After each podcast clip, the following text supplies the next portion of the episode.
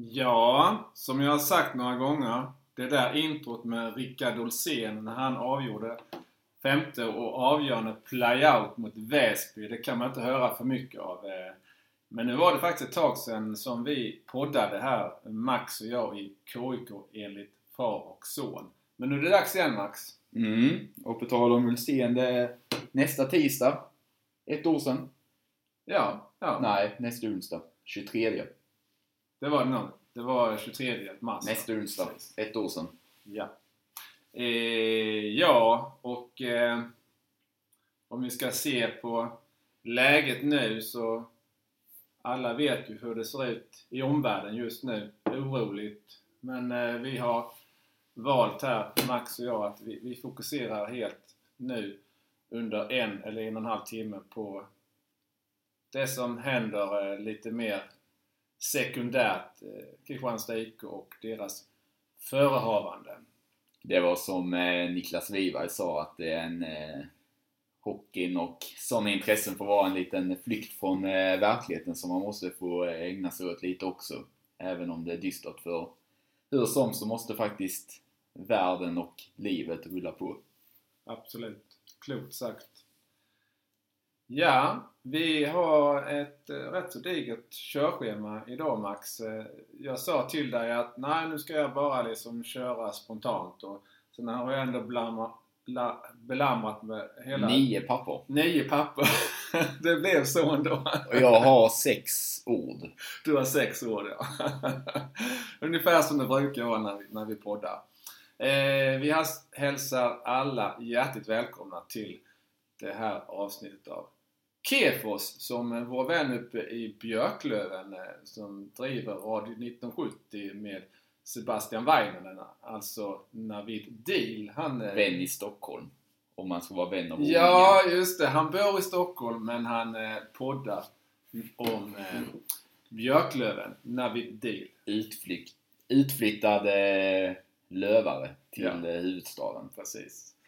Ja, eh, och eh, vi kör väl igång Max. Eh, det är ju spännande nu får man säga.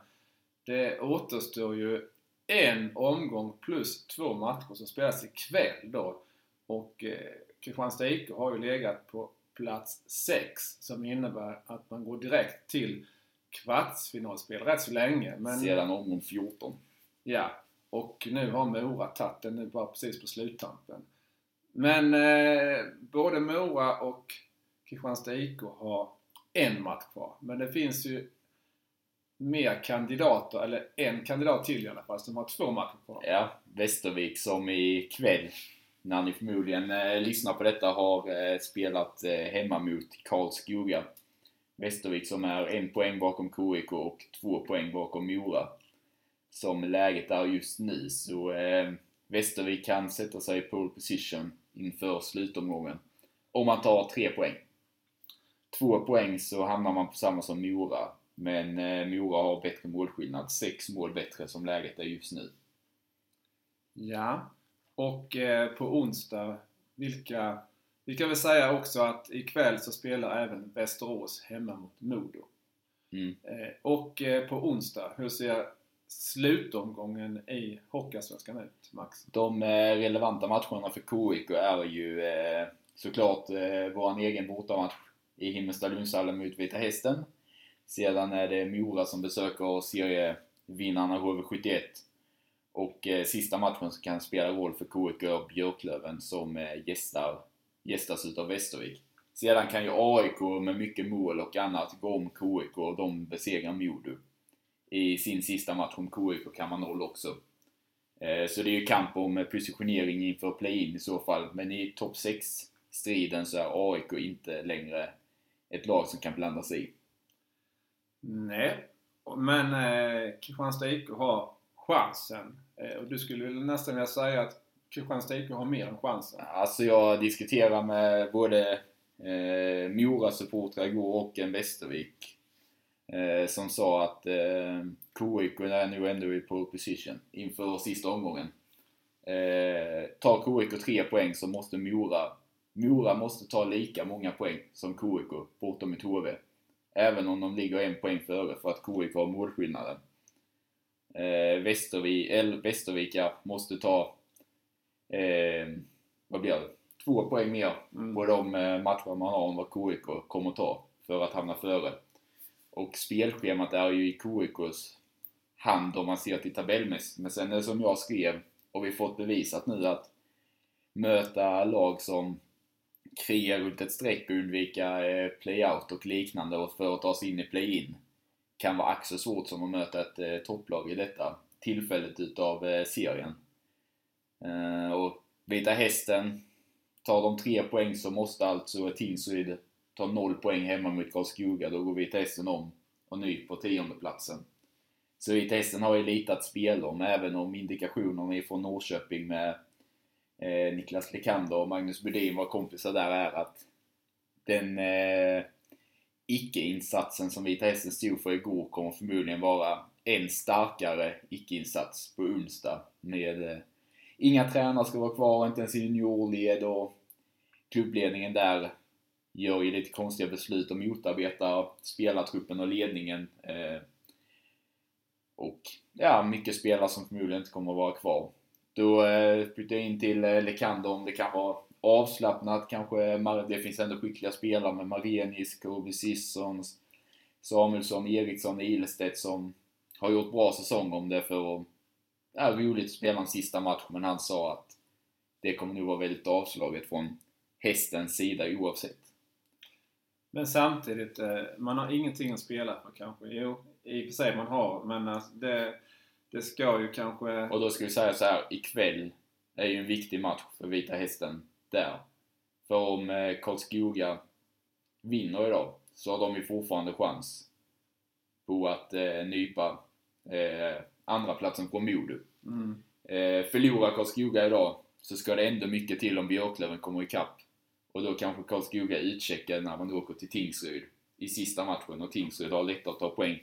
Det är mycket spekulationer och lag som ska ta poäng av varandra. Vi har ju Almtuna, Västerås, ett annat exempel nu. Eh, så det är ju mycket spekulationer vilka lag som är på tour och laddade för att kanske ta sista poäng. Men att placera sig bra i tabellen kan spela ganska stor roll. Eh, framförallt för topplagen att få hemmaplansfördel i kvartsfinal. Det har redan alla de topp 4-lagen. Men att kanske nypa hemmaplansfördel i semifinal också. Eh, och undvika HIV och sådana saker.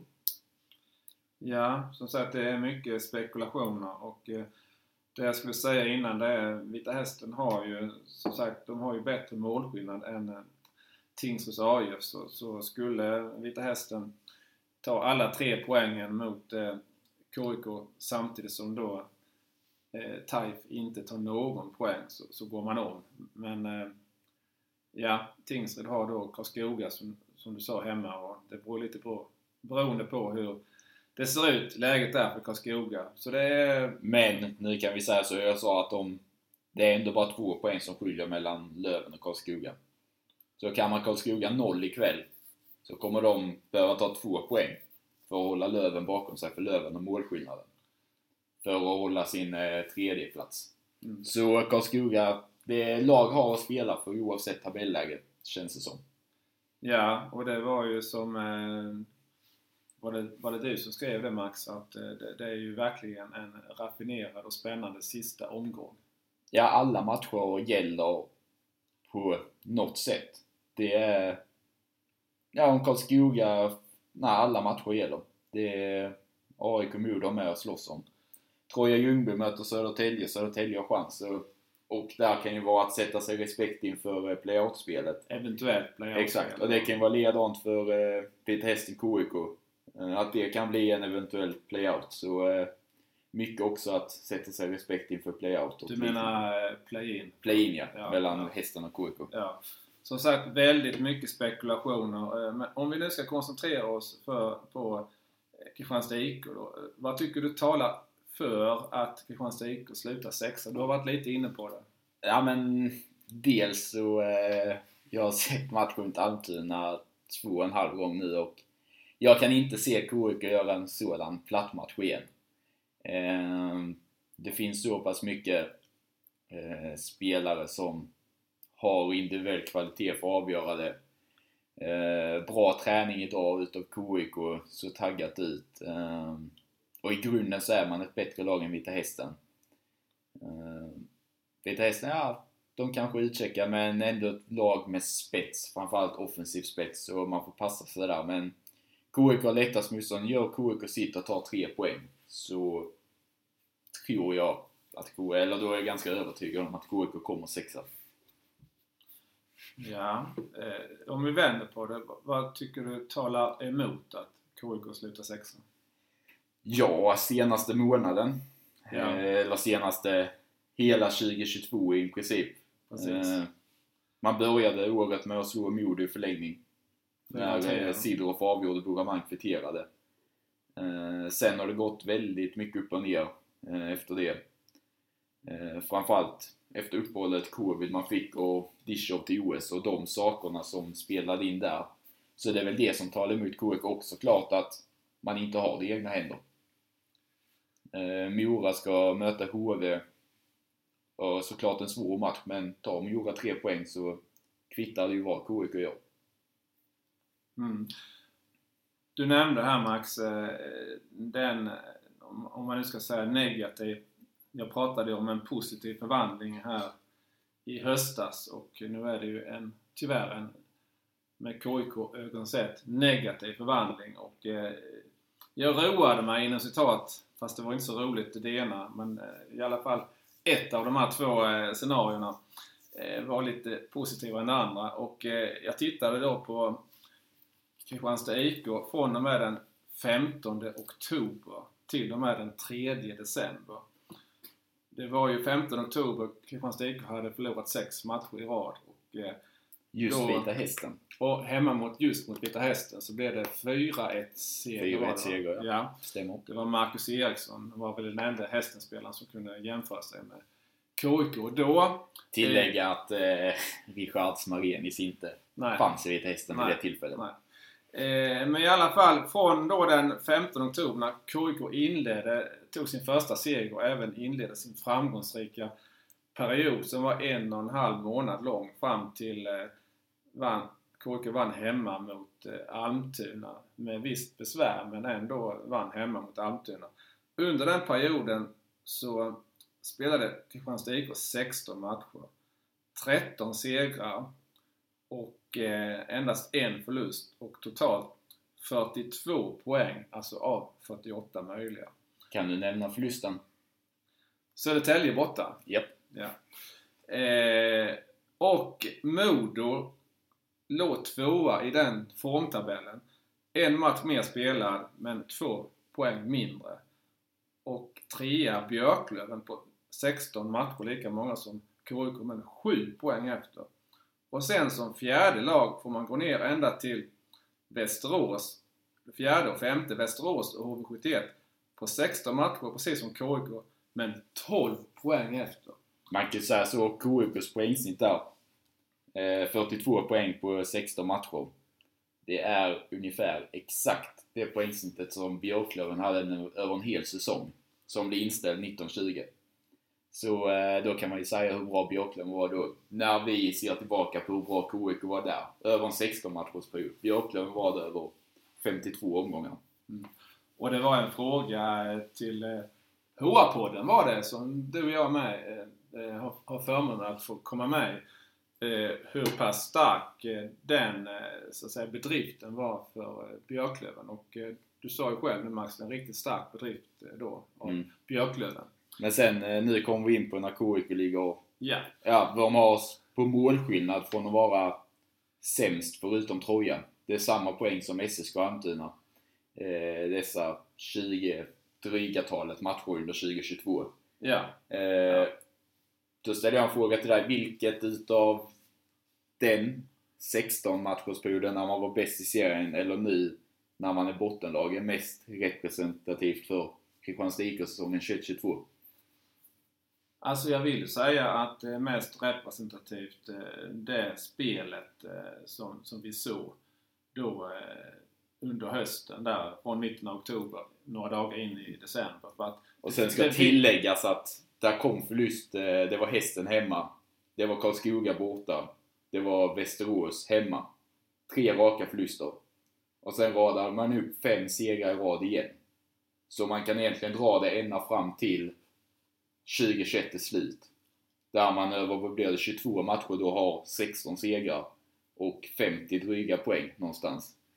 Eh, så det var egentligen en lika lång period med 22 matcher kan vi säga där. Ja, ja. Där man hade 30 poäng fler än vad man har på 22 matcher under 2022. Mm. Eh, och man ska ta 22 matcher Ja. parallellt mot varandra. Ja, ja. Och nu har... eh, Ja, vi får ju hoppas att eh, Kristianstad IK drygar ut så att vi kommer... KIK kommer upp i 25 poäng i alla fall nu. På under 22 022. Förra- 22 022. 2000. Du sa 22 022. Du är långt fram i tiden nu.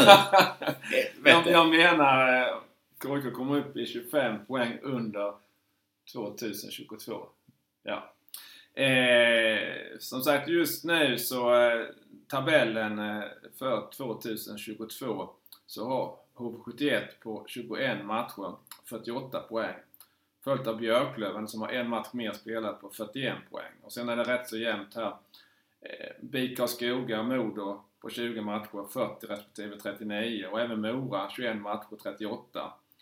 Eh, Västerås eh, tappade 5 poäng här eh, i Vik Ryssa Gate. Annars hade Västerås spelmässigt då, eh, om man nu ja, ser till vad som hände på isen. Eh, I och för sig så var ju Man kan ju säga så här att eh, över tabellen där och i slutet av 2021, eller ta hela 2021, eh, denna säsongen och 2022, så är det egentligen bara KIK som är skillnaden i hur tabellen är upplagd. Södertälje, Troja, Almtuna är bottenlag ja, både i 2021 ja, och topp 6-lagen är detsamma. Bara att Mora är ett topp 6-lag istället för KIK mm, under 2022. Eh, så KIK och Mora är de enda två lagen som har haft en som har bytt skepnad under säsongen, som inte har varit jämnbra och samlat in poäng i samma takt eh, säsongen igenom ungefär. Eh, var det en styrka eller svaghet? Eh, så länge man träffar rätt formtopp och har den höjden som KIK och Mora har så är det starkt när man går in i slutspel. Men över en 52 matcher serie så tar jag hellre mod och stabilitet med att inte ha förlorat två matcher i rad en enda gång. ja, Eh, sådana saker. Eh, det är också lite intressant att väga in. Vill man ha den jämnheten eller den toppen som KIK har haft? Ja, alltså frågan är ju då också eh, varför eller hur hade KIK den formtoppen? Hur, hur kan det vara så stor skillnad? Och, Eh, ja, vi, vi, vi, Jag köper inte snacket som eh, många har att KIK är sönderlästa. Alltså, KIKs, ja de har blivit sönderlästa i två matcher på hela säsongen. Där motståndarna har plockat ner KIK på ett sätt som är jäkligt imponerande. Annars så tycker jag att eh, 2022 är en KIK-period där man varit dåliga, där det inte beror i så hög utsträckning på att andra lag har plockat ner dem. Eh, problemet är att i ett eh, slutspel så är det nu mycket som talar för att om man når dit, att man kommer möta något utav det laget som har varit väldigt, har lyckats med att plocka ner KIK och hantera KIKs spel. Eh, så att KIK är sönderläst håller jag inte alls med om. Det är en formdipp utav KIK som inte handlar om att man är sönderlästa. Så som jag ser det. För det har man sett väldigt mycket, ja KIK charmiga, nu är man sönderlästa. Håller inte med. man kanske, Kristianstad IK kanske är lite sönderläst i powerplay. Trevor Schick har- gjort väldigt mycket mål eh, Mm. i- och i den positionen han har framför mål. Man försöker, man vet ju hur pass viktig Trevor Schick är just i den rollen.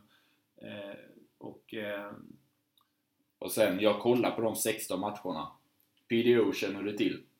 ja, Det är eh, räddningsprocent och skotteffektivitet, skotteffektivitet i 5 mot 5 ja, som man slår samman. Alla lag, jag skrev om det i, efter sex raka förluster. När KIK låg på 92% typ. ja, Alla lag samlas mellan 98 och 102% ungefär över en hel säsong. Vad hade KIK för PDO under dessa 16 matcherna tror du? de var en bit över 100. 109%. Ja, ja, Vilket är ohållbart över en hel säsong. Mm. Det, Eh. det sa du med då, skrev också. Så, Ja, så där kommer det ju igen Mm. att eh, KIK, eller Modo, HV, Karlskoga har hela tiden legat på mellan 101 och 104. Och är du ett riktigt bra lag så har du bättre målvaktsspel. Du har topparna offensivt som HV har, som Karlskoga har, som Modo har. Då kan du pressa din PDO upp till 103, 104, 105% på sin höjd. Björklöven under början av säsongen låg ju på 115% kanske. Eh, vilket också är helt ohållbart. Nu har det rätats ut men Mm.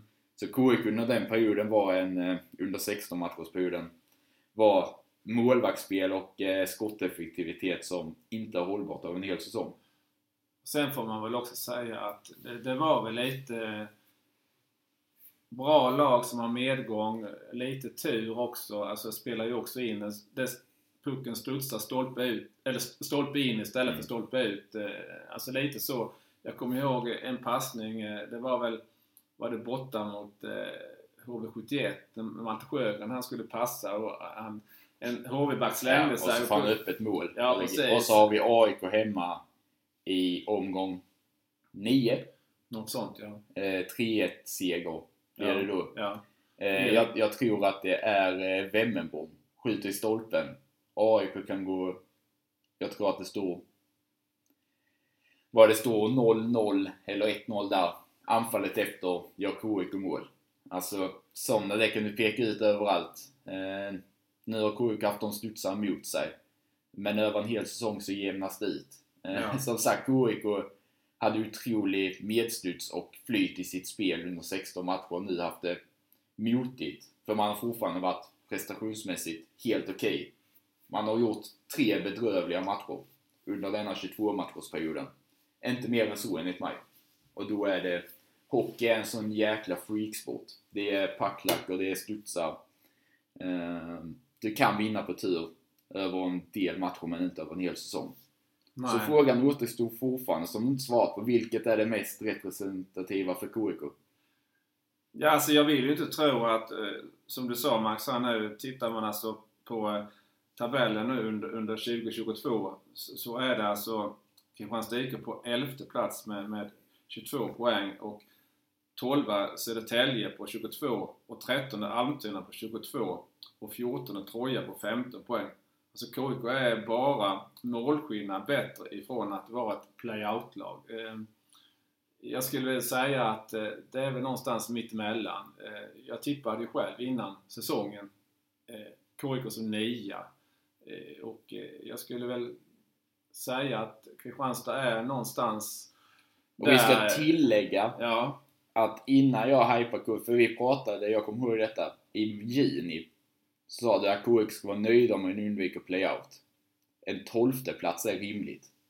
ja. Sa du då. Så sen Ja. höjde du ändå till nio. ja, så eh, så Du- du har ju helt, du är ju liksom 11 där. 2022. Där har du helt rätt.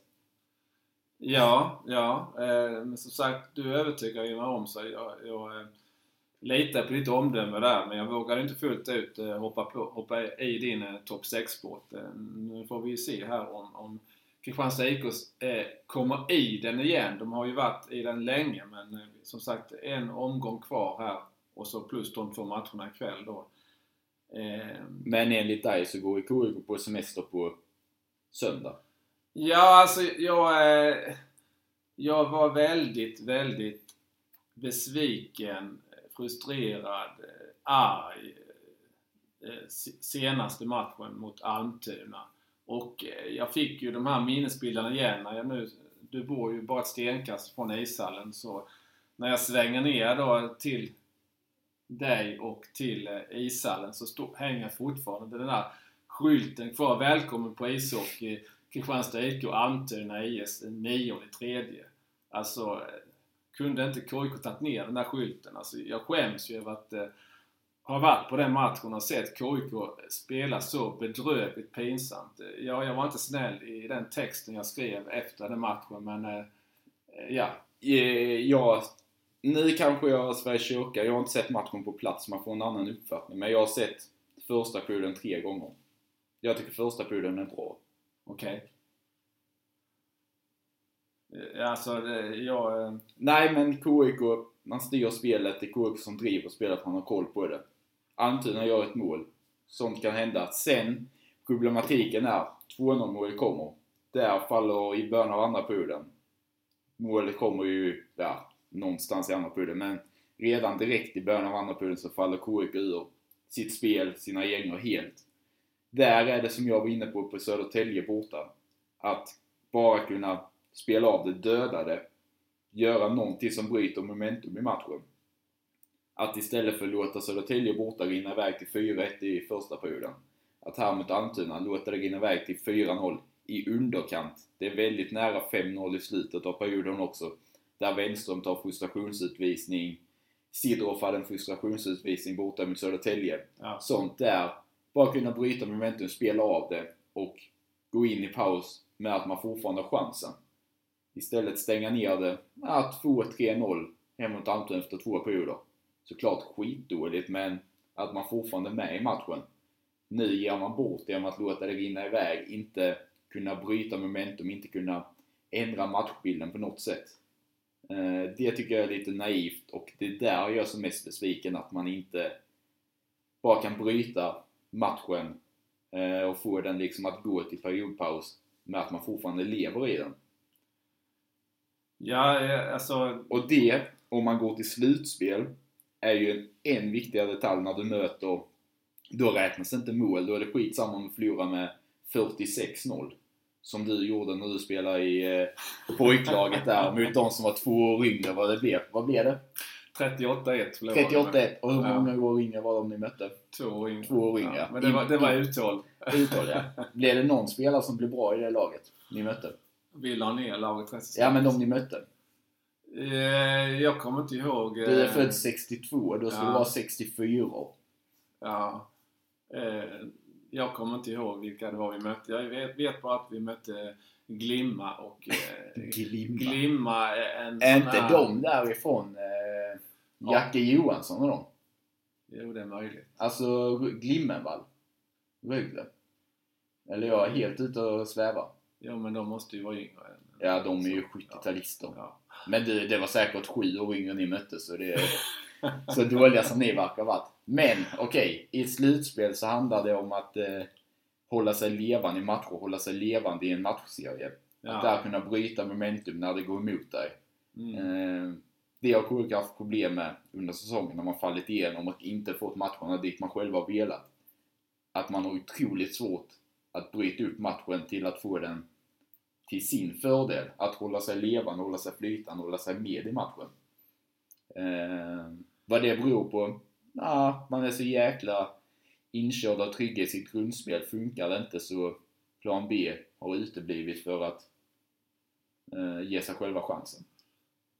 Sen är det väl så att det, det, det är klart viktigt att få första målet. Och ska, eh, det är ju också så att eh, allting är ju relativt. Och, KIK är femte bäst i serien på vända matcher man hamnat... Men vi har vunnit femte flest matcher när man hamnat i underläge. Då är KIK bättre än Västerås i alla fall. De har väl bedrövlig statistik De har där. inte vunnit en enda ännu tror jag. Nej, jag när man vet hamnat i underläge. Henrik pratade om det i HR-podden för ett tag sedan. Så att, eh, men det jag vill säga, det är ju, allting är ju relativt. Att, eh, om man ska då gradera lite så, Visst, första perioden var väl bättre än andra perioden. Och andra perioden, så, som du sa, den var ju under all kritik. Alltså där gick ju allting snett. Och, och det jag ville säga också, det var första målet när vi pratar om lite medstuds, motstuds. Det var lite olyckligt första målet där. Det tog väl, jag trodde först det var en spark, men den, den tog väl på benskyddet kanske på Ja, den tar på skridskon men Ja, han gör ingen sparkrörelse. Nu har jag glömt om det är Liljendal eller har glömt jag tror det var Liljendahl. Ja, vem det är som gör målet. Mm. Eh, ska vi kritisera någon som du har hypat och som jag har hypat hela säsongen så är det ett fruktansvärt försvarsspel utav Viktor Grahn. Det är Det. Ja, men han Okej. får inte tappa insidan där. Okej. Eh, han eh, Liljendal, om det nu är Liljendal, det hade varit bra om vi kommer ihåg det. Men jag är ganska säker att det är Liljendal. Eh, han får inte tappa insidan där. Du är och låta han komma, komma på insidan, att vara först in på kassen. Det är att kunna boxa ut, vara stark och hålla sin spelare borta från att vara först in i målläget. Det är, det är dåligt utav Viktor Grahn i det läget. Å andra sidan så är det väl en av få saker som Viktor Grahn har gjort dåligt i så fall den här säsongen. För att, Eh, 5-3 mål, 6-3 målet bortom mot Västerås. När han ska ta emot eh, pucken med klubban, studsar han över klubban och eh, Alexander Lunsjö gör mål. Ja. Eh, det är de två enda sakerna jag kommer ihåg från Viktor Grahn som var dåligt ett år. jag vet att... Så jag, eh, from top of my mind. Ja. 1-0 målet görs utav, nej det just det, det är Anton Klint. Ja, okej. Ja, men Liljenov, visst gjorde han mål i den matchen? Ja, han gör ju alltid mål mot KIK, det gör han Ja, jo men jag har bestämt för mig att han Mattias gjorde Johansson, Johan Eriksson, Liljendal gör 0-4. det. Ja. Mm. Eh, men eh, vi- kommer faktiskt, i alla fall jag kommer till Viktor Grahn eh, snart för att eh, vi ska ju gå in lite på spelare som kan spela avgörande betydelse och eh, så vi, vi, låter, vi lämnar väl Gran lite därhän. Har, har, vi, har vi något mer eh, eh, vi dis- diskuterar här fram och tillbaka om eh, förutsättningarna och som sagt KIK har ju då varit allt från det poängstarkaste och kanske bäst spelande laget i hela Hockeyallsvenskan till att vara kanske det nästan sämsta och, och sämst spelande laget. Ja. Det här bottennappet mot Almtuna då. Eh, ja, nu kanske jag hårdrar det åt båda hållen, men eller, eller det bästa laget kanske du håller med mig om i alla fall. Att man spelade som det bästa laget där. KIKs höjd är det inte många lag som eh, matchar i år. Det håller jag med om. Men du håller inte med mig om att det var ett så rejält bottennapp eh, Nu har jag inte sett alla matcher som alla lag spelat men eh, Södertälje 10-0 borta mot Västervik. Det kan ju inte varit jättebra. Nej, det, det kan det ju inte ha varit. Eh, Nej.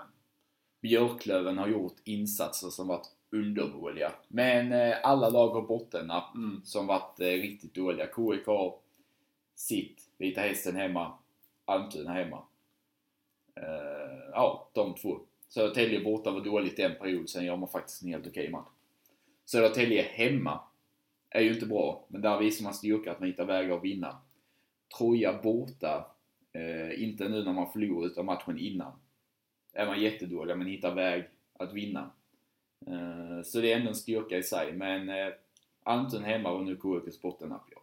Ja, ja har, har vi pratat om eh, både vad som talar för att KIK slutar sexa och vad som talar emot? Och, eh, Men då- tror du de kommer sexa?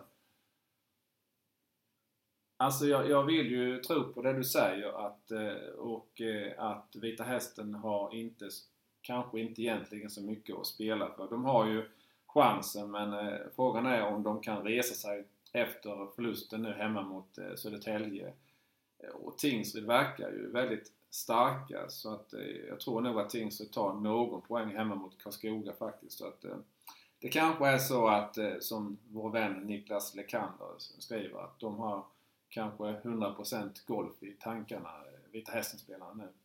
Mm. Eh, Med KIK-ögon sett så får vi hoppas det. Eh, Men samtidigt så, Oavsett, KIK behöver jag åka upp och göra en prestation. ja, alltså så man är kan... det. Alltså det, hästen kan göra vad fan de vill, men spelar KIK på topp så ska KIK vinna. Och vinner KIK och gör en dålig prestation, ja jäklar man kommer vara jäkligt glad om han är ny på topp 6. Men jag vill se ett statement från KIK inför vad som komma skall. Det, det, det är ju så här faktiskt att de andra två säsongerna har ju KIK, ja det har ju varit Corona och, och annat men alltså det, KIK har ju aldrig varit så högt och fått spela. KIK är ju, är ju klart för att spela vidare, faktiskt uppåt. Eh, Ja, och något vi inte ens har nämnt eh, någonstans är att KIK liksom, det har skrivits någonstans, men KIK, jag tror det var i omgång 42 eller 43, blir man klara för Hockeyallsvenskan nästa år. Det, Ja. är, alltså, det är en bedrift i sig. Med Det- 10 matcher kvar så var man matematiskt, man var klara för Hockeyallsvenskan i somras enligt mig för året efter. Men enligt tabellen i omgång kanske 15. Men i omgång 2 så var man faktiskt i praktiken helt, i omgång 42 ja. var man i praktiken helt klart och det är jäkligt imponerande. Det var väl eh, Mikael Gart, han, eh, när han gästade oss i premiärpodden här så, så sa han att eh, han kanske hade, eh, pratade utåt om en målsättning så, som eh, kanske inte var det bästa för spelarna. Så att han, han låg lite lägre utåt sett i alla fall med, med en målsättning och pratade mycket om eh, skulle spela kvar nästa säsong och så vidare. Och som sagt, det, det sa du att då hade ju Kristianstad IK säkrat det med 10 omgångar kvar. Så att, eh, och sen kan man då börja blicka uppåt. Men det var ju lite hybris där, eh, bland annat från Kristianstadsbladet som började eh, fråga om SHL och så vidare. Men, men alltså det, det, någonstans får man ju hejda sig också, kan jag tycka. Och det ser vi ju nu att det, nu har ju KIK, så som har spelat på det här året, så, så är ju KIK i, i, i de nedre regionerna i alla fall. Mm. Så att eh, någonstans eh, där mittemellan och men potentialen finns, kapaci- kapaciteten finns. Sen är ju frågan om alla spelarna kan komma upp på den nivå de kan och om Kristianstad IK som lag kan komma upp på den nivån som de kan. Och eh, det, det leder oss lite in på Max eh, nästa eh, punkt som jag har på körschemat. Mm. Om, om du är färdig med det? Eh, Eller du vill tillägga Alltså du har ju ännu inte svarat. Du bara pratar runt. Jag Ja, hoppas och jag tror och det, jag tror Va- Ja, men ställ frågan en gång till så ska jag svara. Kommer de topp 6 eller inte? Ja. Mm. Eh, jag tror att Kristianstad IK vinner mot Vita Hästen. Och Mora? Hur många poäng på Mora? Mora, jag eh, hoppas ju på att... Eh, Vi kan ju bara nämna det att eh, HV självklart seriesegrare. ja, Men vi ska vara jäkligt glada med att HV värvade typ 79 spelare här i slutet av säsongen. Så, ja de kanske ställer över Fredrik Forsberg, Miles Powell, Chad Billings. Mycket möjligt, men det är fortfarande ett sjukt kompetent lag. Och Ja. eh, om det då är Wellund, Kokkonen, Törngren som får spela, så de kommer göra allt för att vara, göra sin plats till sin egen när de går in i slutspelet. Så spelaren som HV ställer upp med kommer vara tokmotiverade för det är sån jäkla konkurrens i truppen så det kommer inte vara ett avslaget HV, tror jag, som kommer att spela. För spelare kommer att spela för att ta sin plats när slutspelet börjar. I och med att de har 10 backar och vad är det, 17 forwards och sånt på ja, kontrakt. ja. Så eh, ett HV som kommer att vara motiverat, de som spelar, jag är ganska säker på att de, man kommer få se. Jo, och det... Det hade varit skillnad om de hade 7 backar och 13 forwards. Då kanske det varit lite avslaget och är vi ändå givna för att spela. Eh, och Fredrik Forsberg han spelar, han ett mål ifrån Johan Persson i skytteligatoppen. Han kan säkra poängligavinsten.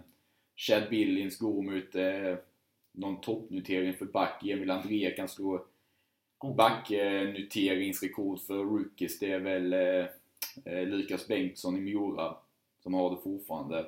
Ja. Så det finns spelare i HV som har att spela för. Eh, på individuell plan. Men nu har vi, vi räknar bort AIK, men vi har ju Västervik också. Eh, mm. eh, jag tror att Västervik tar poäng idag. Så Västervik... Jag tror att Västervik tar två poäng idag. Så Västervik är före KIK. KIK ligger åtta.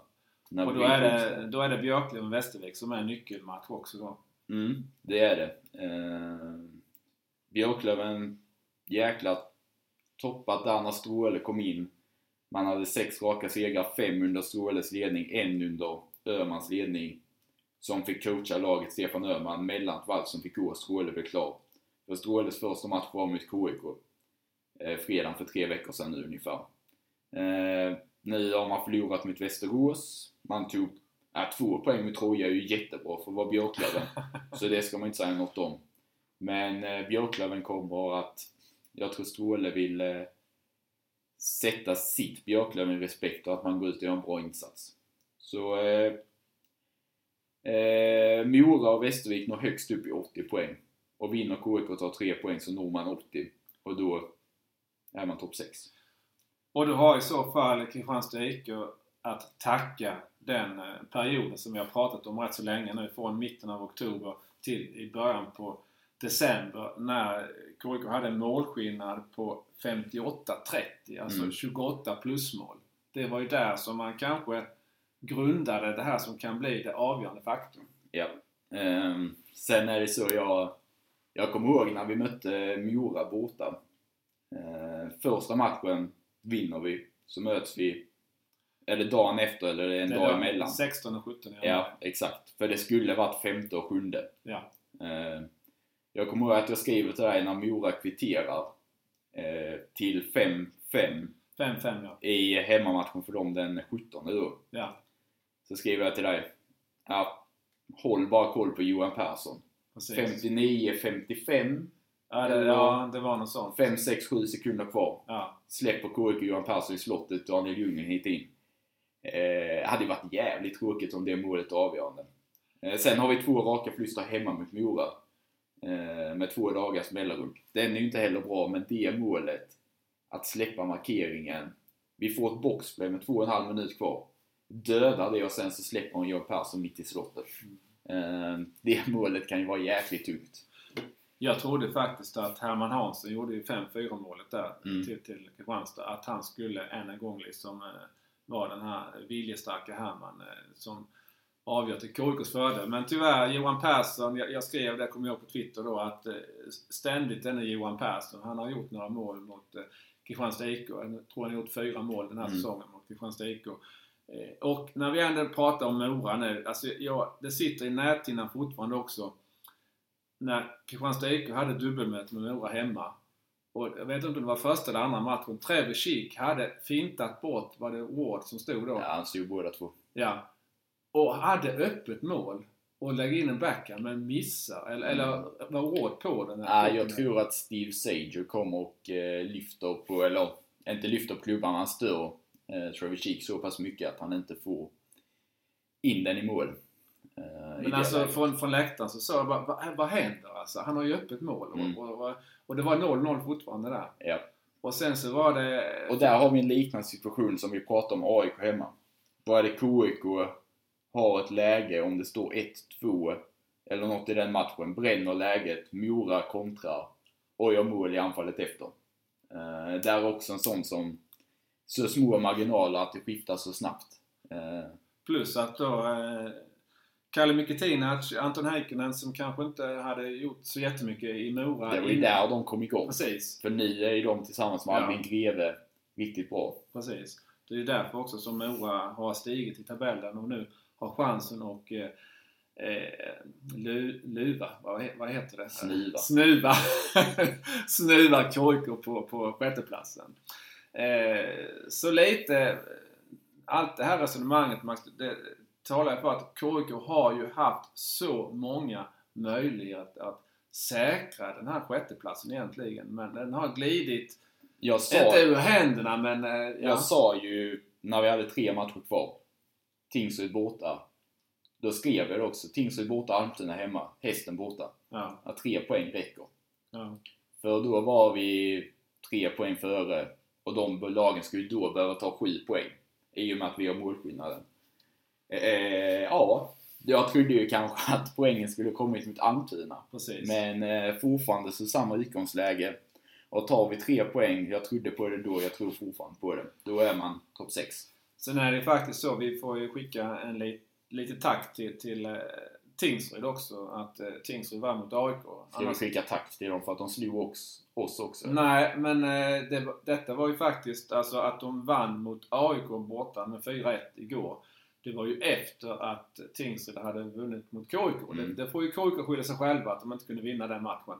Men eh, att Tingsryd också då betvingade AIK igår, det trodde jag absolut inte. Så nu är ju AIK bortkopplade från sjätteplatsen i alla Mm, fall. mm. Så, så menar jag. Ja. Yes. Ja, är du redo att gå vidare? Ja. För då eh, har jag ju förberett Max, men han har ju allting i huvudet så att det, det, det liksom det, det, att förbereda Max för någonting, det är, det är ju som att slå huvudet ner i sanden. Så att, men jag, jag, jag har... Det var en otroligt dålig metafor. jag, jag har i alla fall förberett mig. Ja, du har ju skrivit nio papper om detta. Ja, ja precis. Eh, nej men Elias Ekstrand gjorde en väldigt eh, intressant... Eh, han skriver ju på Min Hockey under Smålandsposten. Eh, och eh, han följer ju Troja väldigt eh, noggrant och han har varit på varit gäst hos HR-podden med och pratat om Troja. Han skrev eh, på min hockey då om eh, fem spelare som eh, kan bli avgörande för Troja att eh, då Troja skulle spela kvar eh, Mm. i Hockeyallsvenskan. Plus en joker.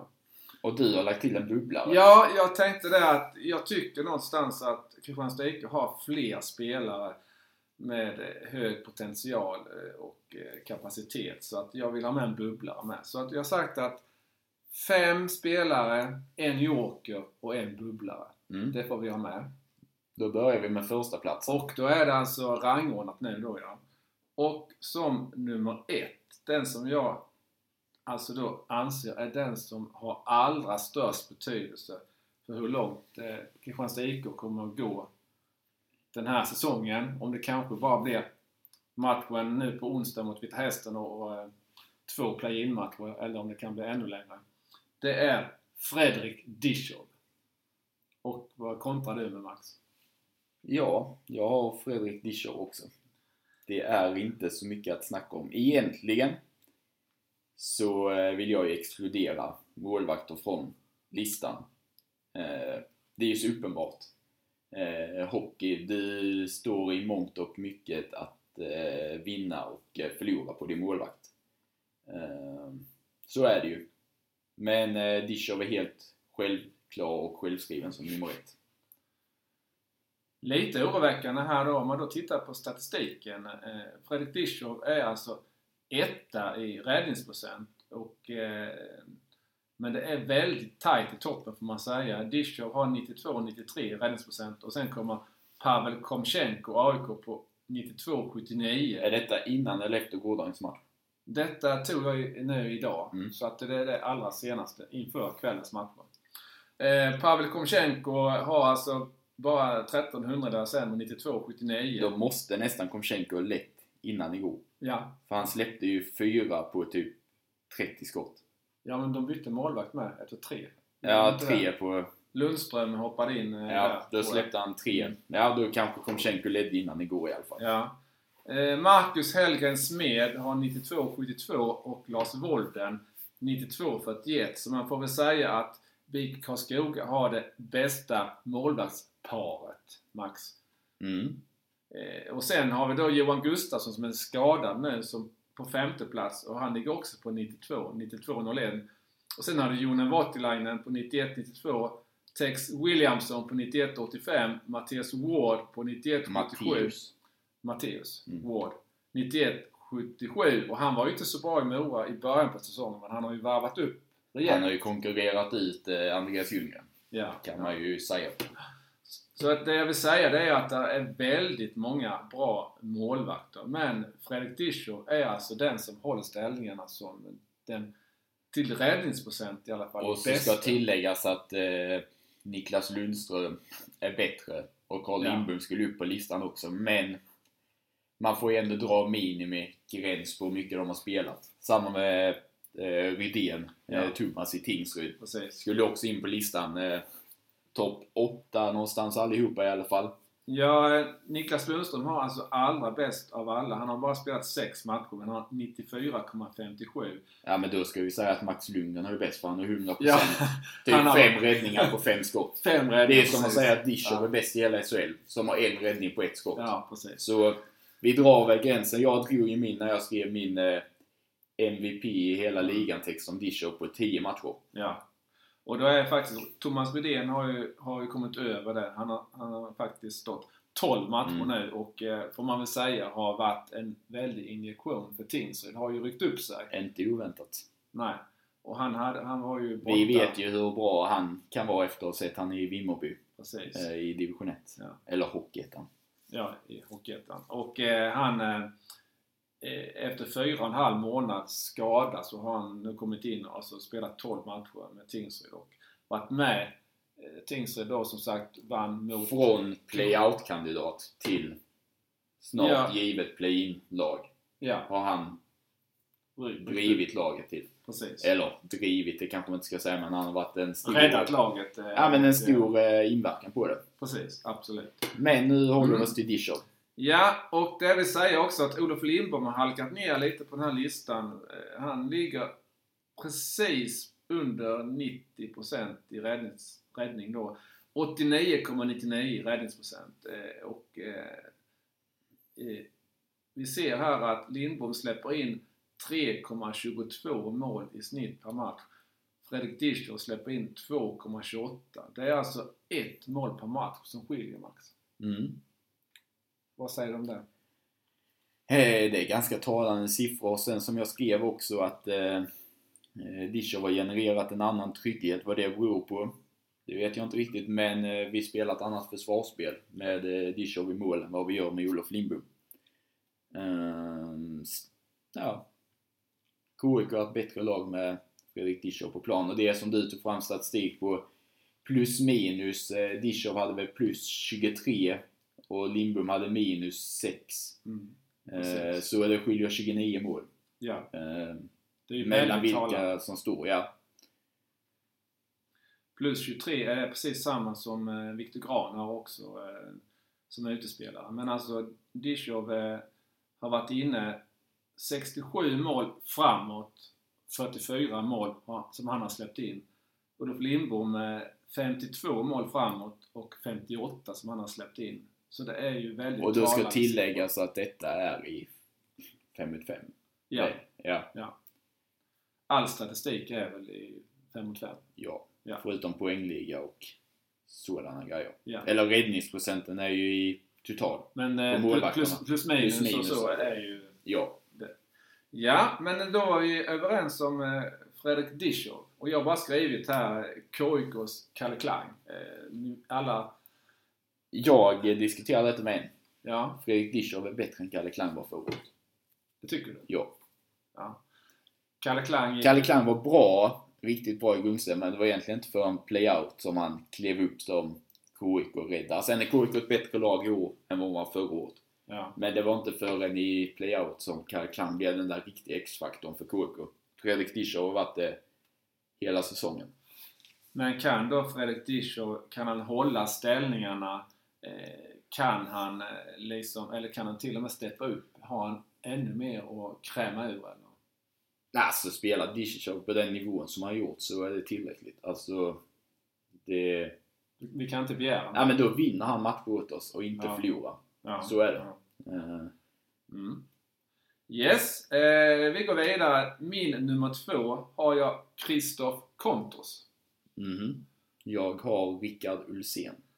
Men då får jag motivera varför jag har Kontos först då. Och eh, jag, har, jag har ju, jag, jag har som sagt, jag har ju nio papper framför mig här. Och jag har skrivit bland annat då att eh, visade inte minst i januari hur viktig han kan vara. Spelsinnet, passningarna och även målskyttet. Han blev ju eh, Christoph Kontos blev ju januari månads bästa spelare i Hockeyallsvenskan. Men det var lite som du sa Max kanske där att Kristianstad IK spelade ju väldigt många matcher under eh, januari men samtidigt så var ju Kontos väldigt drivande för Kristianstad IKs offensiv och eh, han är på något sätt eh, hjärnan, alltså det här, han har ju ett enormt spelsinne och han har ju även börjat göra lite mål. Framförallt har han börjat skjuta mer. I början på säsongen så sköt han inte särskilt mycket. Nej, han snittar ju under ett skott per match.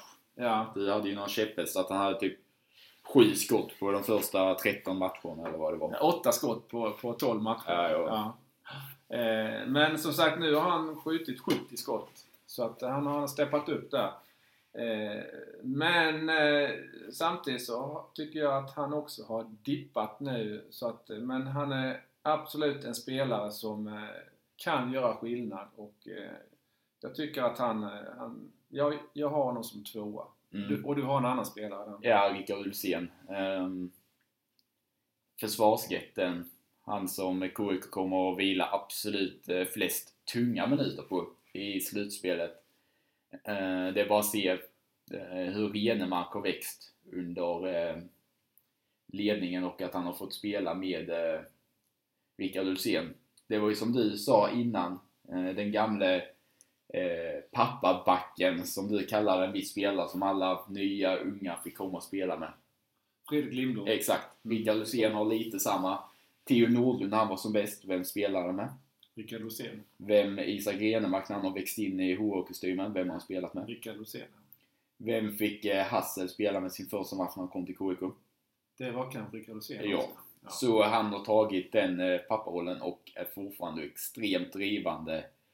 Både offensivt, defensivt och en eh, riktig första back som Ulsén är vinner man slutspel med. Och han behöver inte göra poäng. Det har vi andra backar som gör. Då kanske man kan säga, att ska inte Viktor Grahn vara det för han gör mycket mer poäng. Och är lika bra defensivt. Ah, jag säger ändå att Ulsén är KKs viktigaste utespelare. Ja. Du har motiverat. Eh, jag kommer vidare. Jag har också en back med men jag väntar lite till att säga vilken back jag har med. Eh, det var andra platserna där. Mm. Då går jag in på min trea. Eh, Herman Hansson. Jag har Herman Hansson som femma. Eh, Jag, eh, ja, ni, ni som eh, följer mig, har följt mig på bloggen och på Twitter och nu även på Svenska fans. Ni vet ju att Herman Hansson är en favoritspelare för mig. Sjätte säsongen han är inne på i Kristianstad IK. Fjärde säsongen som assisterande lagkapten. En spelare som alltid ger allt på isen. Kliven han har tagit och växa in i det. Eh, jag är med Herman Hansson och det är ju de attributen han har gör ju sig i tajta matcher, i slutspelsmatcher. Eh, det är då han är viktig i grundserien men i ett slutspel så är det som han bidrar med än viktigare. Han har redan gjort eh, 11 mål eh, och det är hans eh, toppnotering i Hockeyallsvenskan. Han har stegrat från 5 till 8 och så nu 11. Då är han Och, eh, 14 nästa år. Ja, om nu... Så om åtta säsonger slår han målrekordet i Hockeyallsvenskan. om, om han spelar kvar i Kristianstad IK, det, vi får ju verkligen hoppas att eh, vi har ju som sagt den här duon har vi pratat väldigt... Det är ju ofrånkomligt när man pratar om Herman Hansson och inte pratar om Malte Sjögren med. Men jag, jag valde eh, Herman Hansson före Malte Sjögren. Jag känner att jag vill, jag, jag vill ha med en eh, av de här grovjobbarna, de här energispelarna. Och, eh, men alltså Malte Sjögren är ju i princip, står ju i princip för allting som eh, Men jag kan ju säga så här, jag älskar Malte Sjögren, men när Herman Hansson varit borta, eh, eller de särar på dem, så har fortfarande Herman Hansson haft en inverkan som varit större än vad Malte Sjögren kunnat ha när Herman varit borta. För nu när Malte var borta så var det fortfarande Herman som drev laget. Och där diskuterade jag med vissa att den kedjan, då var det ju Melko Eriksson som gick med Kevin och Herman istället för Malte. Där när det körde fast med Kik, Kontos, Sklanechenko, Sidor för att de inte var på topp. Då när ändå inte den kedjan med Malte Herman var tillsammans försvann lite av den X-faktorn som de två är tillsammans i en kedja. Då hade jag gärna testat att bara flytta upp Herman som man har gjort innan för att få fart på spelare som man delat på Herman och Malte och satt dem i varsin kedja och så har alla spelare kommit igång igen. Det hade jag nästan velat se att man testade här när Malte ändå var borta i en sex matchersperiod någonstans. Ja, han hade problem med Ja, han gick ju sönder hemma mot Mo Troja någon match. Ja, jag skitsamma. Men där hade jag kunnat se han testa. Eh, Herman bara för att lyfta det. För kedjan med Herman och Malte var ju ändå inte intakt. Så då skulle man testat att flytta Herman till en kedja för att få igång spelare. Som vi såg hemma mot Södertälje när det gick dåligt borta mot Södertälje i början och så sen. Men då var det Herman och Malte man splittrade på. Upp med Herman med Kik och Dennis som det var i den matchen. Ja, eh, Och på tal om Kik, om jag ska ta min. Eller då ja jag, skulle, bara- jag skulle bara säga Malte Sjögren, han har eh, alltså 46 matcher han spelat. Så han har alltså missat fem matcher då. Mm. Och eh, han har också gjort 11 mål, precis som eh, Herman Hansson. Och Malte har faktiskt 9 assist och Herman har 7 assist. Eh, men jag tog också Herman lite på hans eh, ledaregenskaper. Han är assisterande lagkapten, som jag sa, in, inne på fjärde säsongen som det. Så att eh, det är väldigt lite för min del som skiljer dem åt. Men eh, jag, jag tog Herman Hansson som energispelaren. Och jag tar Trevor Cheek som trea. Ja. Eh, det är en, det är en slutspelstyp. Eh, tajta matcher. Eh, han har försvunnit lite nu. Eh, folk har sagt att ah, det är bra, Cheek har lugnat sig och motståndarsupportrar skrev oh, det var någon match eh, när Sheek var riktigt ordentligt upprörd. Ja, det är bra för KIK när de Trevor Sheek ur balans. Jag skulle säga att om Trevor Sheek är lite het, lite, inte ur balans, men att han är inne och gruffar och gör lite småtjuvsmällar. Det är ett bra tecken för KIK.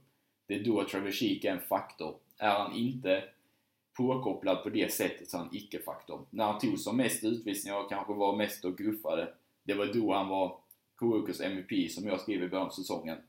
Det var då han var som bäst. Så jag vill, nu när det blir tight, man möter samma spelare match efter match, då tror jag att Trevor Sheeks inverkan och betydelse kommer att bli enorm. Och då tror jag också att hans spel kommer att lyfta när det blir slutspelskaraktär. Och han är en slutspelsspelare ut i fingerspetsar. Ja, jag... Eh, och du kommer säga, ja men han ska inte ta onödiga tvåor. Ja men jag köper, han får ta dem. Det är, det då han... Inga onödiga? Ja, det... Han kan ta en tvåa varannan match som är onödig, ja kanske. Men hans inverkan på att han då är påkopplad är större än vad minusfaktorn på att han tar den är, enligt mig i alla fall. Ja, men alltså en, en eh, onödig eh, tvåa i eh, offensiv zon, nej tack. Men jag har... Jag ska säga att jag har Trevor Sheek som joker. Jag har faktiskt Trevor Sheek utanför mina fem spelare då. Men det är lite på grund av att jag tycker han har tacklat av på sistone och eh, tycker jag, jag saknar den här gnistan och, och, så vidare som jag har sett hos honom. Men jag har också skrivit att eh, han kan tända till i dubbel bemärkelse när det gäller. Precis som Max säger, han är en slutspelsspelare. Han är tuff, vilket behövs, men inte de här onödiga, som man säger då, inom citat, utvisningarna. Men han har rutin. Och sen så ska Trevor Sheek vara framför mål. Inte det här med att han ska vara ute i, i eh, tekningszonen när det är powerplay framförallt. Alltså han ska stå framför mål. Trevor Sheek har gjort 18 mål hittills. Det är bäst i KIK. Med 12 av Genom dem. hela Hockeyallsvenskan historien för KIK. Ja, ja. Är det. ja. Heiken hade 15 och Wilma Bjurman 16. 15 plus 5 ja. Eh, Trevor Sheek har gjort 12 av de här 18, alltså två tredjedelar av sina mål har han gjort i powerplay. Och det är väl alla de 12 har vi varit framför mål i. Eller? Du har ju sett alla matcherna. Ja, det har nog varit i inne i den röda zonen, also known as skottsektorn.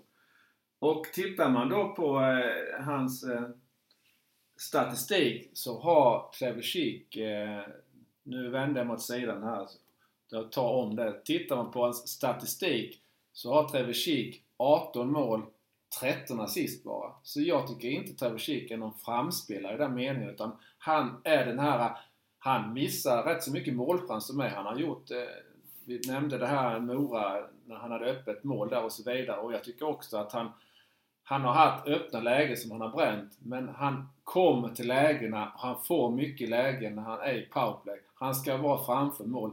Han ska inte stå i tekningszonen och slå passningar. Det har vi mycket bättre spelare till. Trevor Sheek framför mål. Ja. Ja. Då är det, du har tagit en, två, tre spelare. Ja. Eh, din fyra. Min fyra är Viktor Grahn. Mm. Eh, du var inne på Rickard Åsén som eh, lite sån här som tar hand om eh, spelare och eh, jag tycker Viktor Grahn är detsamma. Jag har skrivit inom citat hjälpgumma i, i defensiven.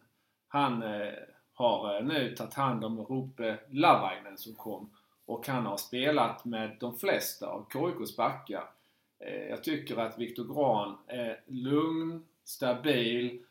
Eh, han eh, gör inget överilat. Han, han inger den här stabiliteten och eh, kan förstå att då när Rupi Lavainen kommer som ny, när nu eh, eh Olsén hade tagit sig an Renemark, att det blev eh, Gran som fick, fick lite slussa in Lavainen i eh, laget och i truppen. Och eh, ja, de är ju nästan det backpar som spelar mest. Det mm. första backparet nu. I 5 mot 5. Ja. Och eh, Lavainen snittar alltså 23-13 per eh, match. Och eh, spelar i och för sig då både powerplay och boxplay.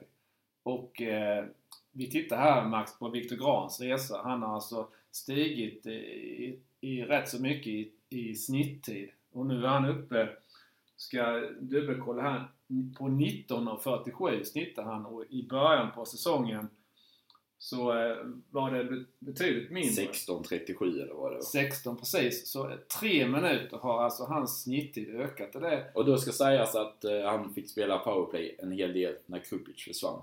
ja. Så där pressade han upp det. Men ja, även i 55 har hans istid stigit markant. Ja, och så jag, jag tycker att Viktor Grahn, han har mycket av eh, det som KIK behöver för att lyckas. Jag håller med om Rickard Olsén, men jag, jag väljer Viktor Grahn före med tanke på att han har en större offensiv uppsida. Han har gjort sju mål nu eh, och eh, han har gjort ett par solomål som har varit riktigt alltså, läckra. Alltså. Så att jag... Det är med Troja ja. Men det var ju Robin Karlsson läste jag någonstans. Så att eh, jag tycker verkligen att eh, Viktor Grahn ska vara med på min lista och jag har honom som fyra. ja, min eh, fyra är eh, Kristoff Kontos. Ja. Eh, du eh, summerade Kontos bra tycker jag. Men han är vår forward som driver spelet absolut mest. Eh, han har störst inverkan sett till när han är på isen kontra när andra är på isen i KIK. Offensiv och positiv bemärkelse. Det räcker så tycker jag. ja. Eh, min femma. Nikolaj Skladnichenko. Mm. Min femma är... Ja, vem ska jag ta? Där, nu ser ni, han är inte förberedd alltså. Ja, men jag, jag, jag har tagit eh, Herman. Jag har redan sagt min femma. Ja, just Exakt. det. Just Det det. var därför jag tvekade. Ja, jag tänkte jag har redan nämnt min femma. Ja. Eh, då har inte du med Skladnichenko alltså? Eh, jo. Ja, okej. Vi, vi kommer ju till Joker och bubblar med. Eh, nej, men jag tycker att Nikolaj Skladnichenko, han var inne i ett stim när han avgjorde tre matcher i rad. Eh, bl- bland annat eh, två eh, straffavgöranden. Och- Hästen Tingsryd. Ja. Och sen hattrick hemma mot Troja Ljungby. Precis. Eh, sen har hans målskörd avtagit och han har inte varit så dominant i spelet heller. Du har ju hyllat Skladnichenko. Eh, jag tycker det, men eh, eh, jag tycker att han, han har inte sett lika vass ut eh, de matcherna jag har sett. Eh, nu har du bättre hockeyöga än mig Max, men sen vet man inte heller. Vi ska inte spekulera i det heller, men eh, det är klart att allt som nu händer i, i hans hemland, det, det kanske också påverkar han. Det, det vet vi ingenting om, men det, det är klart att, eh, Allt som hans hemland gör. ja. Ja, Eller det händer ju saker i Ryssland med, men, ja, ja, ja precis. precis. men det som hans hemland Ja. utför. Ja, precis. Invasionen, den ryska invasionen ledd av Putin in i Ukraina då. Det, tack för rättelsen Max.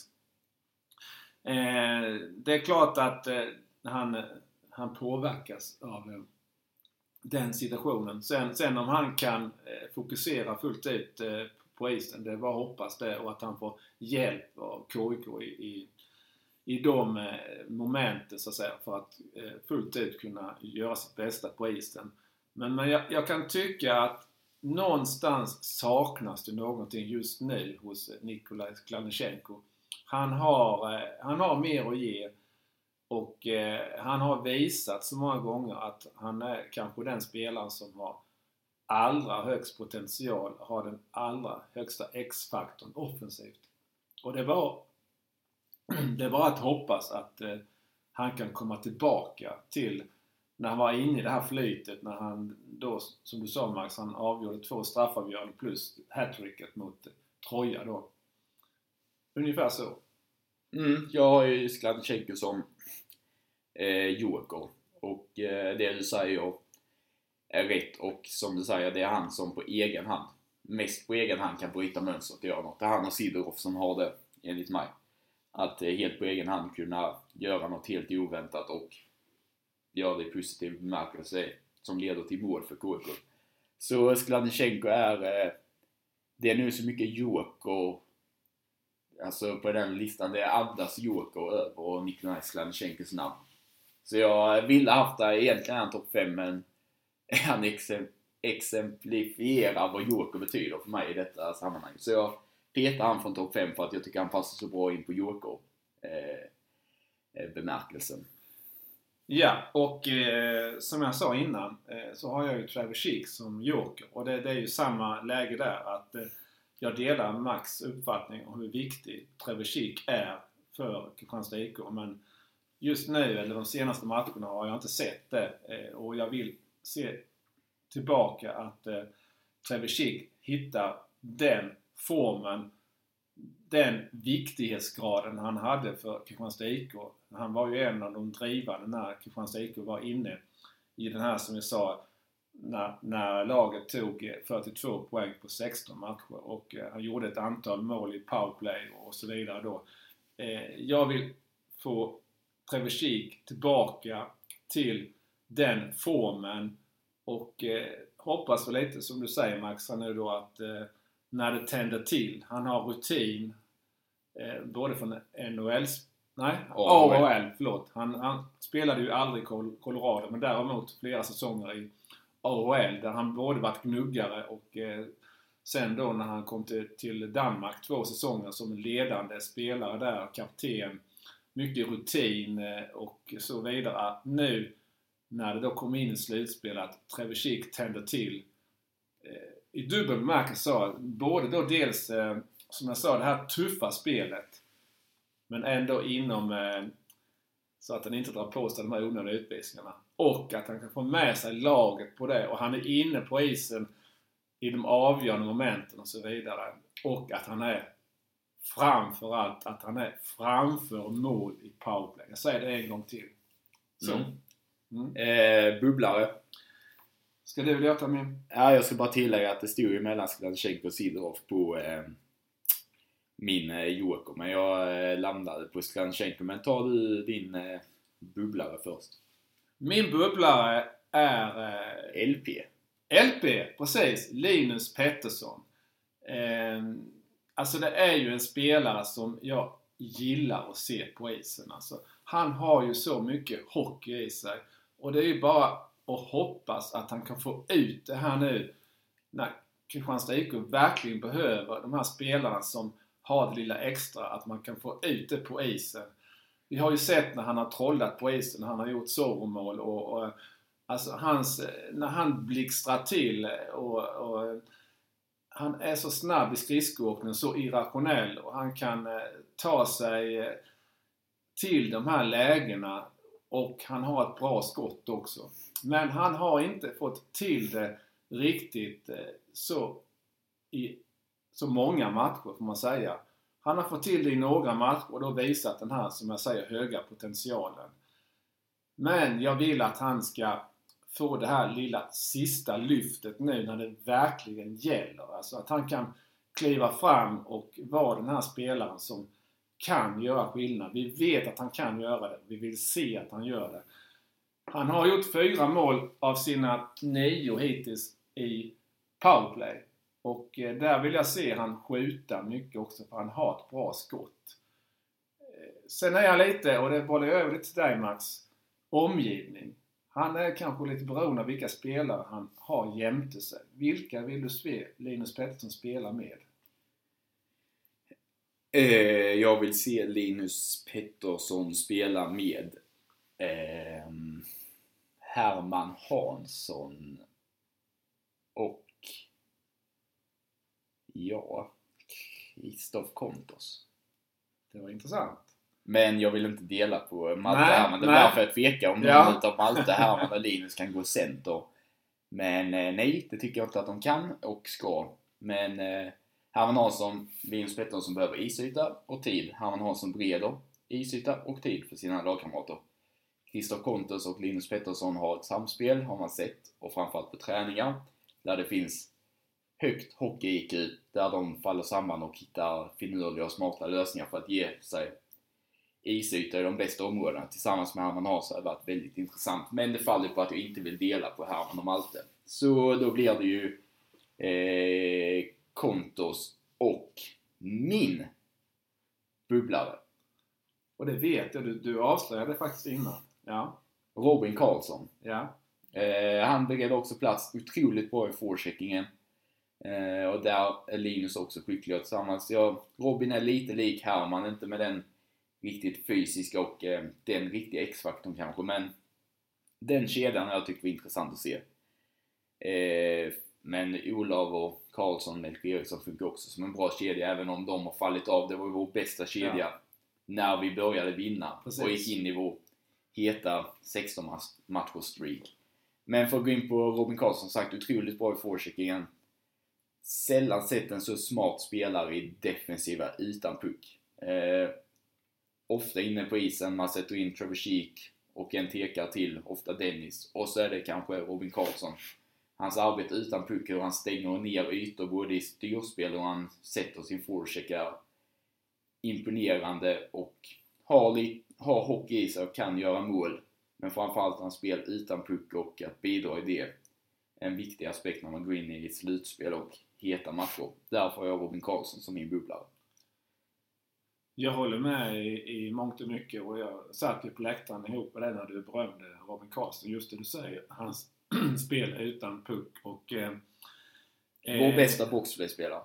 Ja, och Malte det... Herman är en duo. Båda är jättebra i boxplayspelet.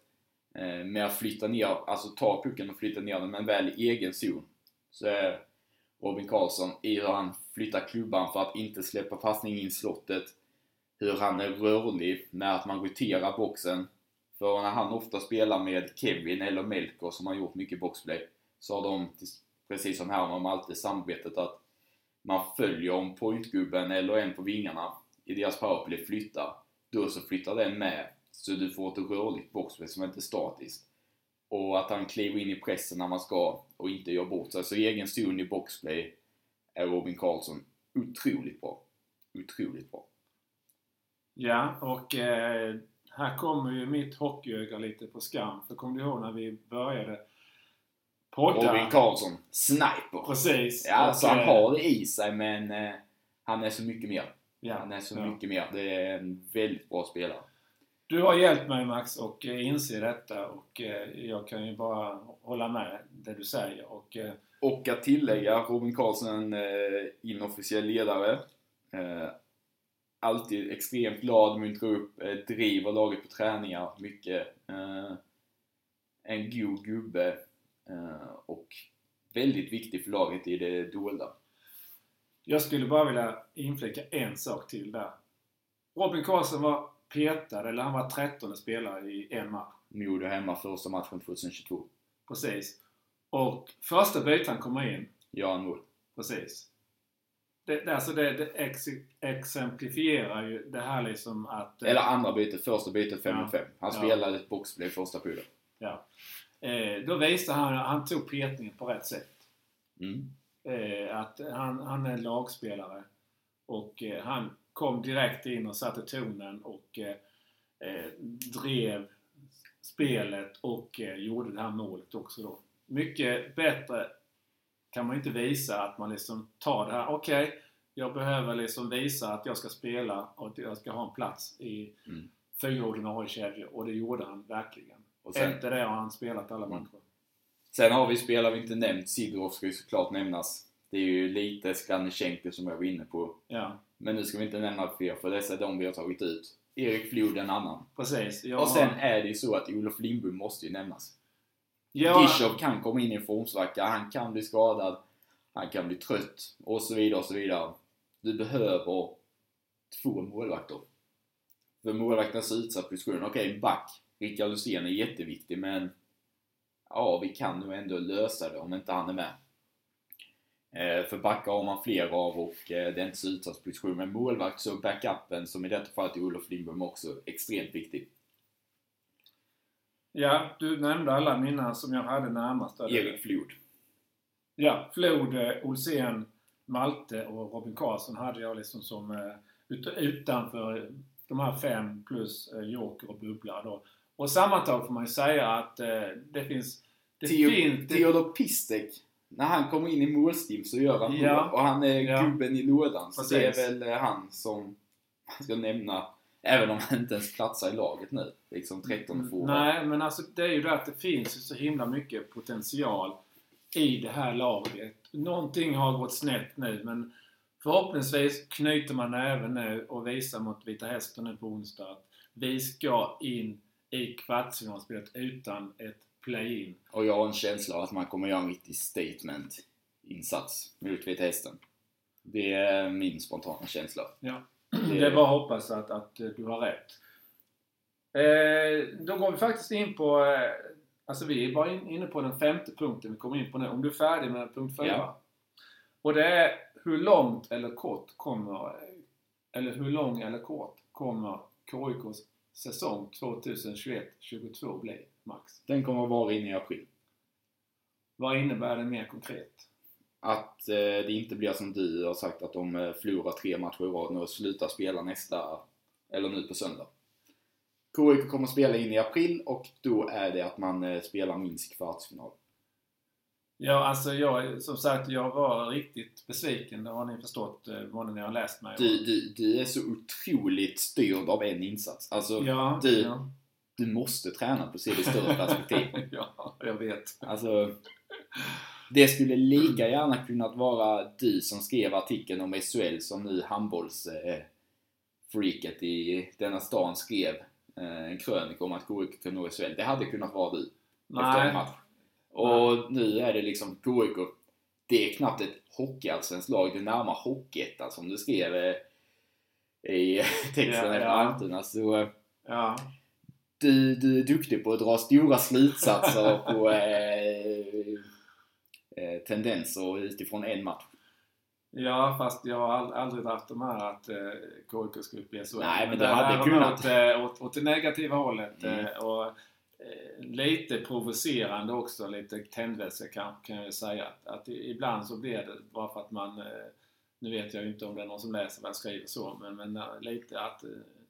För baske mig, nu får ni skärpa till er. Och jag, jag hoppas ju att, och vet att Mikael Gart, han eh, jobbar ju på alla sätt eh, för att eh, få KIK-spelarna på rätta spåret och få den rätta tändningen hos dem och attityden och, och så vidare. Och, eh, det är bara att hoppas att eh, var och en rannsakar sig själv som jag skrev i den här texten som du relaterar till. Att eh, titta sig själv i spegeln. Kunde jag ha gjort någonting bättre i den här matchen eller ja, egentligen under hela det här året? När KIK då som vi sa innan, då är ju bara målskillnad ifrån att eh, om man bara skulle börja säsongen eh, här 2022 att spela playout på Trojan. Eh, och det är ju inte där eh, det här KIK-laget, det har vi ju sagt att det är ju det laget som har allra högst potential som, som vi har sett under vår tid, som vi har följt KIK. Så att eh, någonstans hitta tillbaka till det spelet man hade i höstas när man var som bäst. Och eh, ja, vi tror, jag, jag sa det till, till den här Max, att eh, Mikael Gart sa ju, han var ju gäst i vår premiärpodd. Då sa han att han är bra på att vara en kvalcoach. Han var rätt så övertygad om att Kristianstads IK skulle klara playouten där mot Väsby. Även om det verkligen var på, på det berömda håret. Men, men eh, vad tror du? Alltså, kan Mikael Gart, Peter Johansson, Joel Gistedt liksom eh, få med sig laget nu och eh, få igång laget igen? Eh, ja, det är jag övertygad om att man kan. Eh, och där är mycket i de ledande spelarna eh, Ja. som ska göra det. det. Coacher är viktiga men i slutändan är det ändå spelardrivet eh, i mångt och mycket. Och där har vi, som vi var inne på, Herman Hansson, Malte Sjögren, Dennis Svensson. Det är de som ska driva laget eh, dag ut och dag in. Och det gör de. Eh, Så jag är helt övertygad om det. Sen sa jag inför säsongen att KIK går till kvartsfinal och åker ut mot Mora. Nu kommer man ju inte möta Mora men eh, det lutar väl åt att det blir eh, Karlskoga eller Modo. Om man nu löser sjätteplatsen. Eh, som kommer sluta trea. För jag tror att lagen kommer välja efter ordningen som lagen har slutat i serien. Så HV väljer det lägst rankade. Tvåan som är Modo och Karlskoga väljer det andra play-in-laget. Och sen är det KIKs tur. Ja, eh, vi får se som sagt. Det, det är ju Först och främst så ska vi... Nu spelas det först två matcher här ikväll. Eh, måndag kväll och sen på onsdag så kommer det hela avgöras. Och eh, väldigt raffinerat och spännande att det kan bli så att sista omgången är så avgörande. Inte bara för topp 6-striden då, utan även då i botten där, där då eh, Ja, Södertälje SK som nu vann borta mot Vita Hästen här igår har alltså möjligheten att passera Almtuna. Almtuna som i, i sin tur möter Västerås hemma där, där då Västerås har av hävd haft svårt för att eh, ta poäng eller vinna mot, mot eh, Almtuna. Sju poäng sedan säsongen 2015-16. Oj. Har Ja. de tagit i eh, Gränbyhallen, Metallåtervinning Arena, Upplands Bilforum. eh, Upplands ja, Heter Bilforum. det väl nu? Ja, det är en jävla massa namn. Men eh, i, i Almtuna IS hemmahall. Ja, Ja. Eh, där KIK Som sagt, Pe- William Petrus han eh, skickade upp eh, i Kristianstad IK i Hockeyallsvenskan där då Kristianstad IK gör den tredje säsongen nu. Och William Petrus återfinns ju nu i Karlskoga. Som vi kan få möta. precis. Kan bli så. Och då kanske min eh, bubblare Robin Karlsson. Eh, Som har kan- spelat i exakt. BIK Karlskoga. Och blir det play-in så är det mycket som talar för att vi möter Tingsryd. Och då har min bubblare Robin Karlsson spelat där med. Han har spelat där också. Så jag har eh, tänkt på det. Och om vi möter Modo så har din bubblare, eller Joker, spelat Linus där. Pettersson, ja. Precis. Ja, nej men det är, det är ju så att eh, hockeyn är ju föränderlig och spelare byter klubbar och så. Så att eh, det, ni vet vad jag tycker där. Man tycker man, man kan byta klubb eh, i så fall efter säsongen, inte under säsongen. Eh, ja, men eh, ja. Har vi så mycket mer att säga nu, Max? Nej, det har vi inte. Eh, vi är tillbaka nästa måndag Ja, med en eh, icke just nu avslöjad eh, gäst. ja, Där antingen kanske, eller det beror på om det blir eh, eh play-in och eh, det spelet går till mer än två matcher. Då blir det inte så. Annars så har vi en gäst eh, som kanske summerar säsongen eller blickar fram emot en kvartsfinalserie. Vi får se. Och eh, jag hade inte koll på det Max, men eh, jag vet ju att när, nu, vi ska ju säga att play-in är ju bara bäst av tre. Och jag är ju van vid eh, att när det är bäst av tre att det Hockeyettan. bäst placerade laget får, får börja eh, borta och sen har man då hemma och för att sen då ha den tredje avgörande, eventuella tredje avgörande matchen på hemmais. Men så är det inte nu Max. Det är hemma, borta, hemma. Ja, det är ju inte ekonomiskt fördelaktigt på något sätt men jag kan tycka att eh, det är ju I tre, sportsligt. mm, tre matcher och så börjar borta. Det är lite... Ja, precis. Så att eh, det, det är ju... Och, men KIK kan ju faktiskt eh, komma åtta med och då får man spela mot nian. Mm. Kan man komma nia med till och med? Nej. Ja, om AIK vinner med typ... Om AIK tar in... Eh, hur mycket plusmål har de? De ska Ja, ta in eh, typ 12 mål. AIK har plus fem. Och vi har plus eh, 17. De ska ta in 12 mål. Ja. ja. Vi ska ta 0 poäng och förlora med 7 mål. AIK ska ta 3 poäng och vinna med 6 mål. Då Ja. går de om oss. Ja. Så KIK kommer som sämst 8. Så KIK kommer ju i vilket fall att få, få spela en eventuell tredje avgörande play-in-match på hemmais då. Ja. Ja, eh, jag har inte något mer att tillägga. Jag blickar över mina papper här. Jag tycker vi har nog fått med allt. Eh, övrigt hade jag här, men vi har, har vi något övrigt eller? Eh, ja. Det har, du har något övrigt? Mm. Ja. Eh, jag har en eh, quiz till dig. du, jag ska snart lämna in bilen. Jag hinner inte det.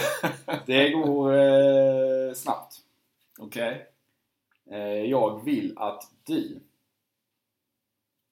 säger alla KIKs resultat under 2022. För du har ju varit så jävla insnöad på att det varit dåligt. Nej men alltså det har jag inte koll på. Eh, Jag säger matcherna du ska Ja. säga vad det blev. Ja, ja okej. Första har jag redan nämnt för dig. Ja, eh, det, det var Kristianstad-Modo. Det var 4-3 och eh, Sidorov avgjorde i förlängningen. Buraman gjorde 3-3. Och detta har jag också nämnt för dig. Västerås, Kristianstad.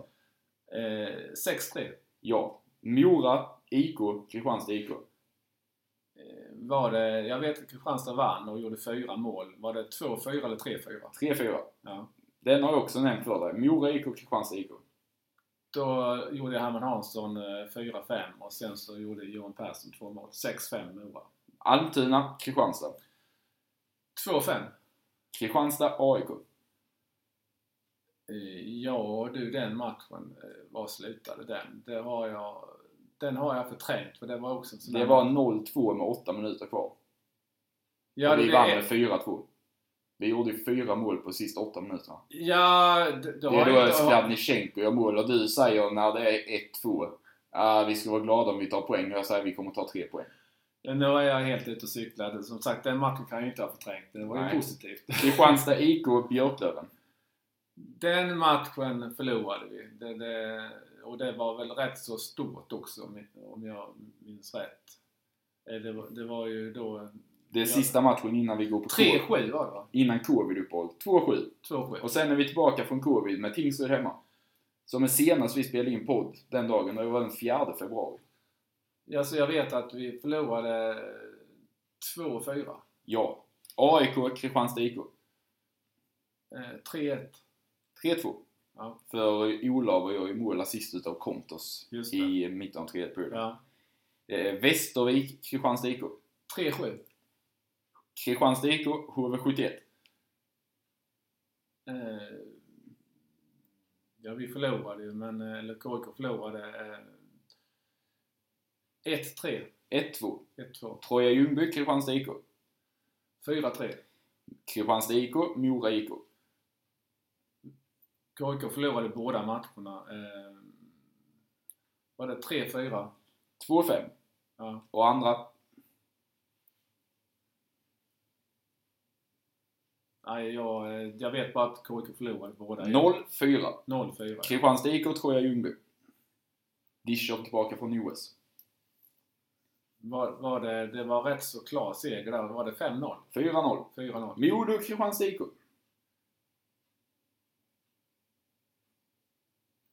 Var det inte då KIK var nära? Eh, 3-2. 4-3.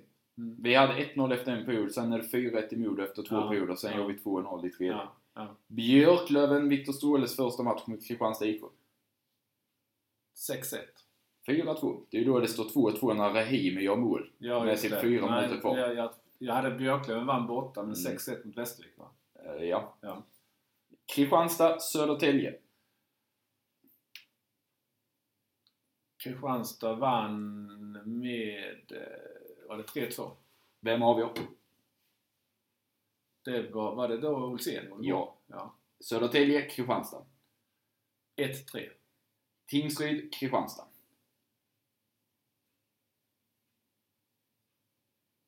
Ja, det är en sån här match som jag också har förträngt. Men eh, det var ju rätt så klar. Var det 4-0 eller 4-1? 2-1. Det är ju 2-1. då som de gör mål som Westnor blåser och så Ja, gör inte mål och ja. så... Just det. Och så din favoritmatch. Kristianstad IK, Almtuna IS. 1-5. ja, jag skulle vilja be om det är någon eh, ur KIK-ledningen eller från KIK-kansliet som, som hör det här. Eh, snälla ni, ta ner skylten. Välkommen till eh, ishockey, Kristianstad IK och Almtuna IS. Man kan ju tycka nu i och med att KIK har ett J-lag som faktiskt kvalar uppåt. ja, Som spelade hemma i torsdags, dagen efter matchen mot Alvesta. ja, Och nu på torsdag möter Kallinge ja, igen i kval så hade man kunnat sätta upp den skylten. Sen kan det bli match på fredag. Men man hade kunnat sätta upp och göra lite reklam för sitt eh, J20 och det var faktiskt 300 personer på plats när Kristianstad besegrade Alvesta. trevligt. Så eh, man hade ju faktiskt kunnat göra lite reklam och sätta upp eh, J20-kval nu mot Kallinge denna torsdagen, Alvesta förra torsdagen. Å andra sidan så hade vi kunnat prata lite om vårt eh, J20-lag också. Eh, vi har vi ju begränsat vår podd rätt så radikalt till, till att handla om representationslaget och handla om Kristianstad IK på isen. Eh, det händer ju en del utanför isen. Eh, titt som tätt. Eh, men som sagt, det, det har vi valt att eh, för att vi ska orka med och hinna med och, och så vidare. Att eh, koncentrera oss på det som händer på isen och då representationslaget. Men givetvis eh, borde vi uppmärksamma att eh, Och det gjorde vi nu. J20-laget, det var bra Max, jättebra. Och de kvalar alltså mot Kallinge nu igen. Hemma på torsdag, borta på lördag och eventuellt borta på söndag. Ja. Och sedan så går det vidare om man vinner där också. Och på tal om att gå vidare så ska du gå och fixa bilen. Ja, så, så nu eh, får vi nog avsluta det här. Men det var trevligt Max att köra en, en Kristianstad IK-podd, eller KIK enligt far och son, eh, Kefos, som vår vän Navid Dil eh, myntade. Eh, och det kommer ju inom snart också en eh, HA-podd eh, där vi hoppas att vi blir väl representerade. Adam i Södertälje och eh, då Johannes och Peter Modo och Henrik i Västerås också. Att du och jag kan vara med. Mm. Där vi då kommer och... Eh, Fokusera på play-in och play-out. ja, Och sedan släpps en ny podd där hoppas vi också i nästa vecka innan kvartsfinalerna börjar. Så skulle det händelsevis vara någon, några av er som eh, inte har uppmärksammat HA-podden så, så vill vi slå ett slag för den också. Där som sagt eh, Max, eh, han har fått benämningen hockeyorakel där så att, eh, ja. Eh, jag har ju inte lika bra hockey. Och där har vi diskuterat mer med Ukraina Ja, och Ryssland ja, och lite ja. sådana grejer. Precis. Så som vi sa inledningsvis att det är lite avleda det här, man får tänka på lite annat. Men givetvis så, så är oron stor hos, hos alla vad som händer i vår omvärld och eh, i Ukraina då fortsatt. Yes! Ja, Då rundar vi väl av. ja. Vi eh, som sagt läser oss gärna på eh, på KIK enligt far och son textmässigt och sen återkommer vi ju också här med eh, och prata lite och som, som sagt också då på HR-podden. Så följ oss gärna där och så eh, ja, så eh, hälsar vi välkomna till en, en ny podd så småningom också och så tackar vi så mycket för idag. Yes! Tack och hej och ha det bra! Hej!